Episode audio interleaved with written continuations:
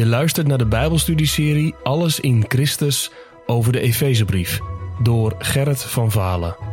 Deze podcast wordt je aangeboden door Geloofsterusting.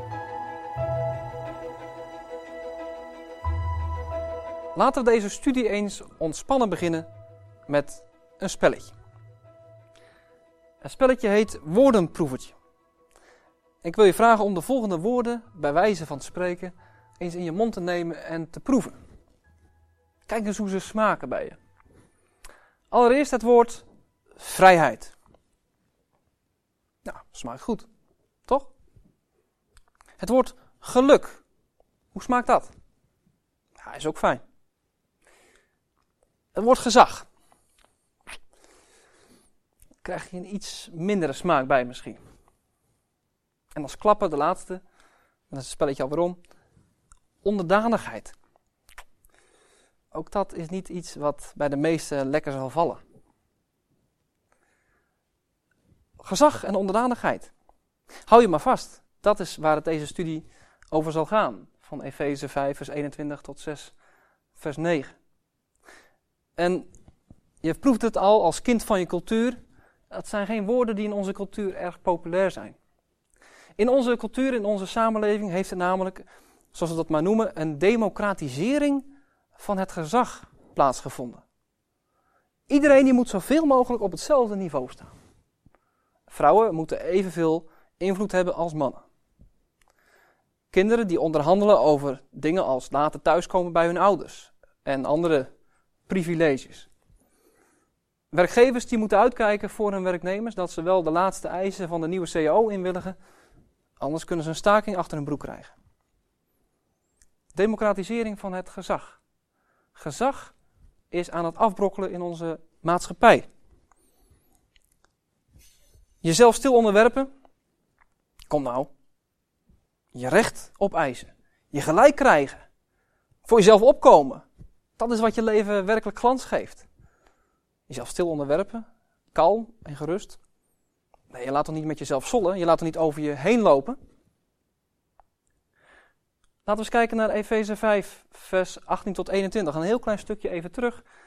En dan zien we dat Paulus zegt, wordt vervuld met de geest. En let dan eens op de resultaten, zou je kunnen zeggen, van die vervulling met de geest. Allereerst zegt hij, je gaat dan onder elkaar spreken. Met psalmen, lofzangen, geestelijke liederen. Tweede resultaat is, je gaat zingen. En je gaat psalmen zingen. Voor de Heer in je hart. En het derde resultaat is dat je gaat danken. En hou je vast, het vierde resultaat is dat je elkaar onderdanig gaat zijn in de vrezen van God. Onderdanigheid aan het door God gegeven gezag is dus eigenlijk een vrucht van de geest of een resultaat van het vervuld zijn met de geest. Dat is wel eigenlijk heel merkwaardig. Toch is het niet zo merkwaardig als je bedenkt dat gezag iets is wat door God is gegeven. Hij heeft het bedacht. Het is niet iets wat wij zelf bedenken. Hij heeft het gegeven aan de mensen uh, en hij heeft het bedacht ten goede voor de maatschappij. Je kunt dus niet zomaar zeggen van ik leg het gezag naast mij neer. Onderwerping aan gezag, ja natuurlijk kan het zo zijn, en daarom is het waarschijnlijk zo impopulair, ja, dat het allerlei dingen van machtsmisbruik oproept. Dat mensen raken beschadigd raken, dat ze vernederd worden door mensen die het gezag hebben. Die graag het gezag uit willen oefenen om er zelf beter van te worden. Natuurlijk kan het zo zijn, maar toch blijft gezag iets legitiems. Iets wat ten goede komt aan de menselijke verhoudingen en de harmonie in de samenleving. Het thema uh, van dit langere gedeelte is wees onderdanig.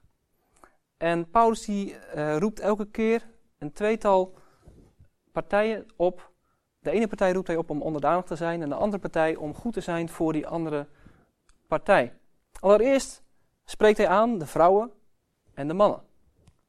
Vervolgens kinderen tegenover de ouders en dan worden de vaders opgeroepen. En als laatste slaven tegenover hun meesters.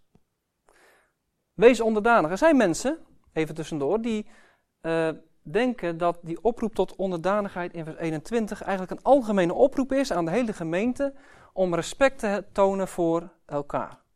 Iedereen in de gemeente moet respect hebben voor alle anderen in de gemeente. Nou, ik zou dat niet willen ontkennen. Het lijkt me een mooi iets, ook belangrijk. Maar toch is dat denk ik niet wat dat vers hier betekent. Ten eerste omdat er in het Grieks een woord staat wat betekent jezelf schikken in je positie, zoals een soldaat zijn positie inneemt in de slaglinie. Maar het tweede, en dat is belangrijker, omdat die oproep tot onderdanigheid in dezelfde of iets andere woorden, zoals gehoorzaam zijn, eren, eh, ontzag hebben voor, klinkt elke keer tot de eerste groep en niet tot de tweede groep. Daarom denk ik niet dat het een algemene oproep is, maar dat het een oproep is om elkaar onderdanig te zijn. Dat wil zeggen, de ene groep ten opzichte van de andere groep. Nu, als Paulus die groepen heeft opgeroepen om onderdanig te zijn in elk gedeelte, komt er uh, een oproep of een vermaning of een aansporing voor die andere groep om goed te zijn, om rechtvaardig te zijn, voor de, laat ik zomaar zeggen met dat woord met die vieze smaak, de ondergeschikte partij. Allereerst kijken we naar de vrouwen en de mannen. En dat is eigenlijk ook de enige groep waarvoor we ruimte hebben in deze studie. Laten we gewoon eens even gaan kijken wat die vrouwen uh, voor hun kiezen krijgen. De vrouwen tegen de mannen. De vrouwen krijgen drie versen voor hun kiezen. Als het gaat over hun verantwoordelijkheid ten opzichte van de man. Dan de man, die krijgt maar liefst drie, vier, vijf, zes, zeven, acht versen voor zijn kiezen. Als het gaat over de wedstrijd vrouwen tegen de mannen, dan is de score dus 3-8 in het voordeel van de vrouwen. Want uiteindelijk krijgen de mannen meer verantwoordelijkheid te dragen. En dat is ook het bijzondere van Paulus. Er zijn in die tijd ook allerlei lijsten van voorschriften voor hoe je moest gedragen uh, in niet-religieuze, niet-religieuze context. Maar die hadden vaak alleen maar oog voor de partij die zich moest onderwerpen. En die hadden geen opdrachten voor de gezagsdragers, om zo te zeggen. Nou, Paulus draait dat om. Of hij vult dat aan. En hij draait het ook nog om als het gaat om de verhouding. Hij geeft meer opdrachten aan de man dan aan de vrouw. Dat is eigenlijk wel een heel apart en opvallend punt. Ook wel positief voor Paulus. Dan gaan we kijken naar wat de vrouw uh, dan wordt gevraagd. Zij moet onderdanig zijn. En dan let wel, haar eigen man. Niet zomaar willekeurig alle mannen in de maatschappij, maar haar eigen man moet zij onderdanig zijn. Onderdanigheid wil in dit geval zeggen, zij moet, terwijl zij het gezag van haar man erkent en respecteert, hem volgen en gehoorzamen. En dat moet in alles, in alle opzichten. Er is niet een bepaalde grens, maar zij moet in alle opzichten haar man onderdanig zijn. Er staat iets heel belangrijks bij. Paulus zegt: Wees je eigen man onderdanig, zoals aan de Heer. Nou, wat betekent dat? Het betekent dat de onderdanigheid die je aan je man betoont, ten diepste niet de onderdanigheid aan je man is, maar daarbovenuit een onderdanigheid aan God zelf. Dat betekent ook, wanneer je niks met het gezag van je man te maken wil hebben, dat je uiteindelijk ongehoorzaam bent aan God. Paulus zegt er iets bij ook. De man is het hoofd van de vrouw. Nou, zoals het hoofd het lichaam aanstuurt en bestuurt, zo ook de man bij de vrouw. En hij voegt eraan toe, zoals ook Christus het hoofd van de gemeente is. Zoals Christus dus de gemeente lief heeft en zeggenschap over haar heeft en bestuurt, zo moet ook de man de vrouw leiden en regeren. Dat is denk ik een hele belangrijke toevoeging dat Paulus hier het voorbeeld geeft van Christus. Mochten er mannen zijn, koppige mannen, die het in hun hoofd halen om een positie te misbruiken, dan steekt Paulus er hier een duidelijk stokje voor. Door dit prachtige, veilige en goede voorbeeld van Christus te geven. Tot zover de opdracht aan de vrouw. Paulus schakelt over naar de man en hij zegt als hoofdopdracht: heb uw vrouw lief. Uw eigen vrouw lief, zoals ook Christus de gemeente lief gehad heeft en zich voor haar heeft overgegeven. En later zal hij die oproep nog een keer herhalen. Eigenlijk de man opgeroepen om lief te hebben en dat wordt dan eigenlijk eh, in vers 25 tot 27 ondersteund met een argument en in vers 28 tot 30. Allereerst vers 25 tot 27.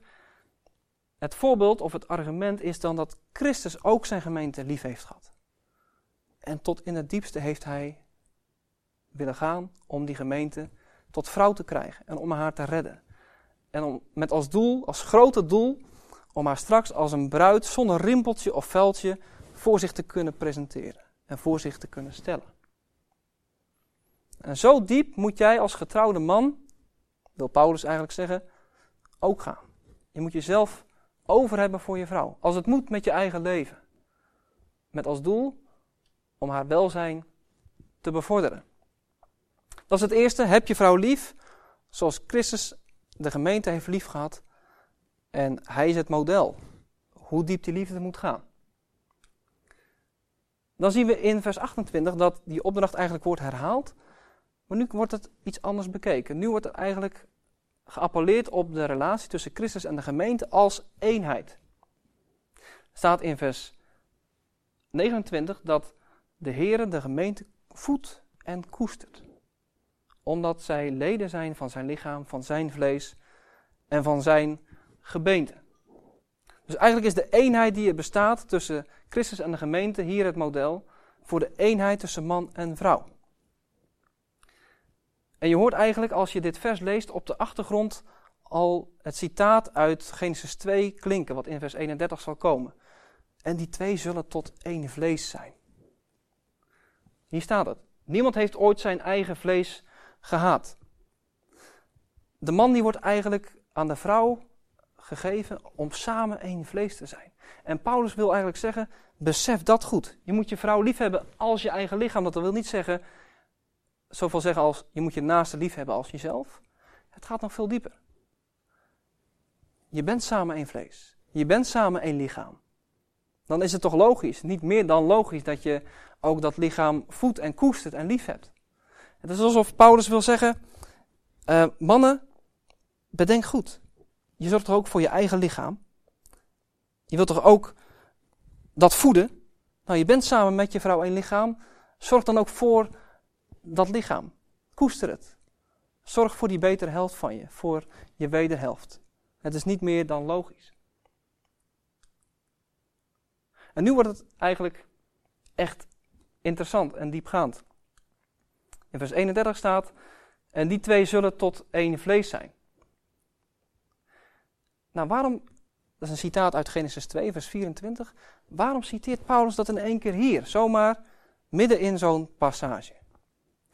Nou, mijn inziens is de beste verklaring dat je dat direct moet koppelen aan vers 30, waar het gaat over uh, van zijn vlees en van zijn gebeente.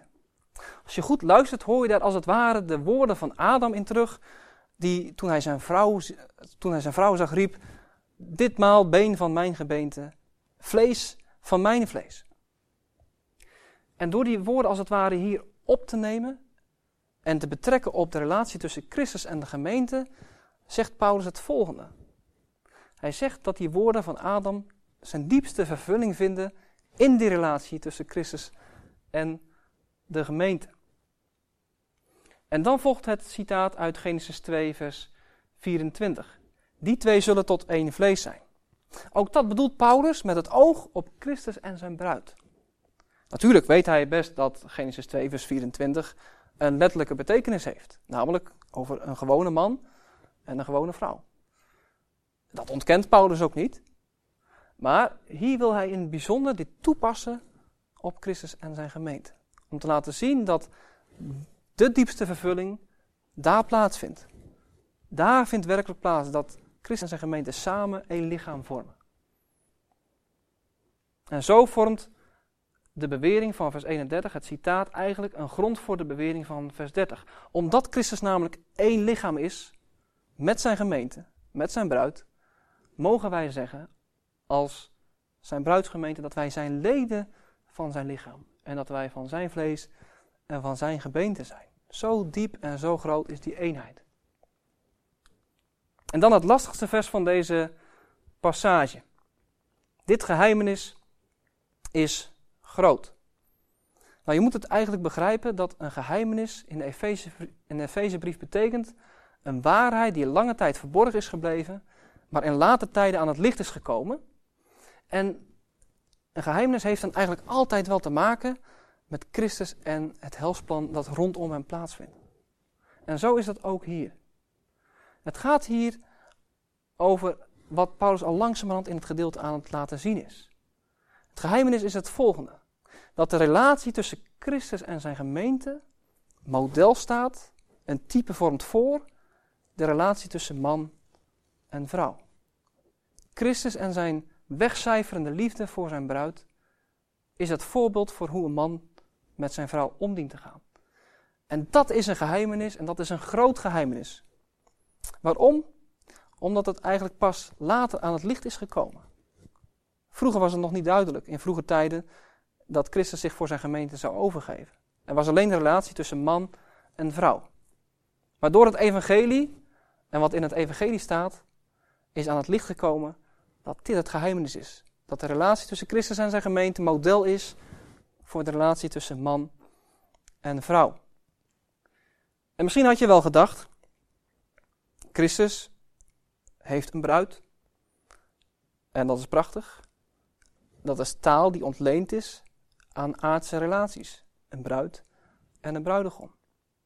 Maar nu ontdekken we dat het eigenlijk helemaal andersom is. Die relatie tussen man en vrouw in aardse zin is ontleend aan het model van Christus zelf. Die relatie, dat is het plan. Dat is het model. Al van eeuwigheid in Gods gedachten. En die relatie mogen wij in ons huwelijk weerspiegelen. En mogen er iets van laten zien. En ik vind dat geweldig om te zien. Ik vind het ook geweldig dat eigenlijk in al deze oproepen, want Paulus gaat ook nog verder met kinderen, ouders, slaven en meesters, dat hij in al die relaties eigenlijk een appel doet op de relatie met Christus. Dat is mooi. Jezus heeft niet alleen iets te zeggen over het geestelijke, het verhevene, maar wil ook duidelijk Heer en Meester zijn in die aardse, in die huiselijke relaties. Het gaat immers om zijn naam. En daarom mogen we zeggen, één naam is onze hoop, één grond heeft Christus kerk. Zij rust in ene dopen en is zijn scheppingswerk. Om haar als bruid te werven, kwam hij ten hemel af. Hij was het die door zijn sterven aan haar het leven gaf.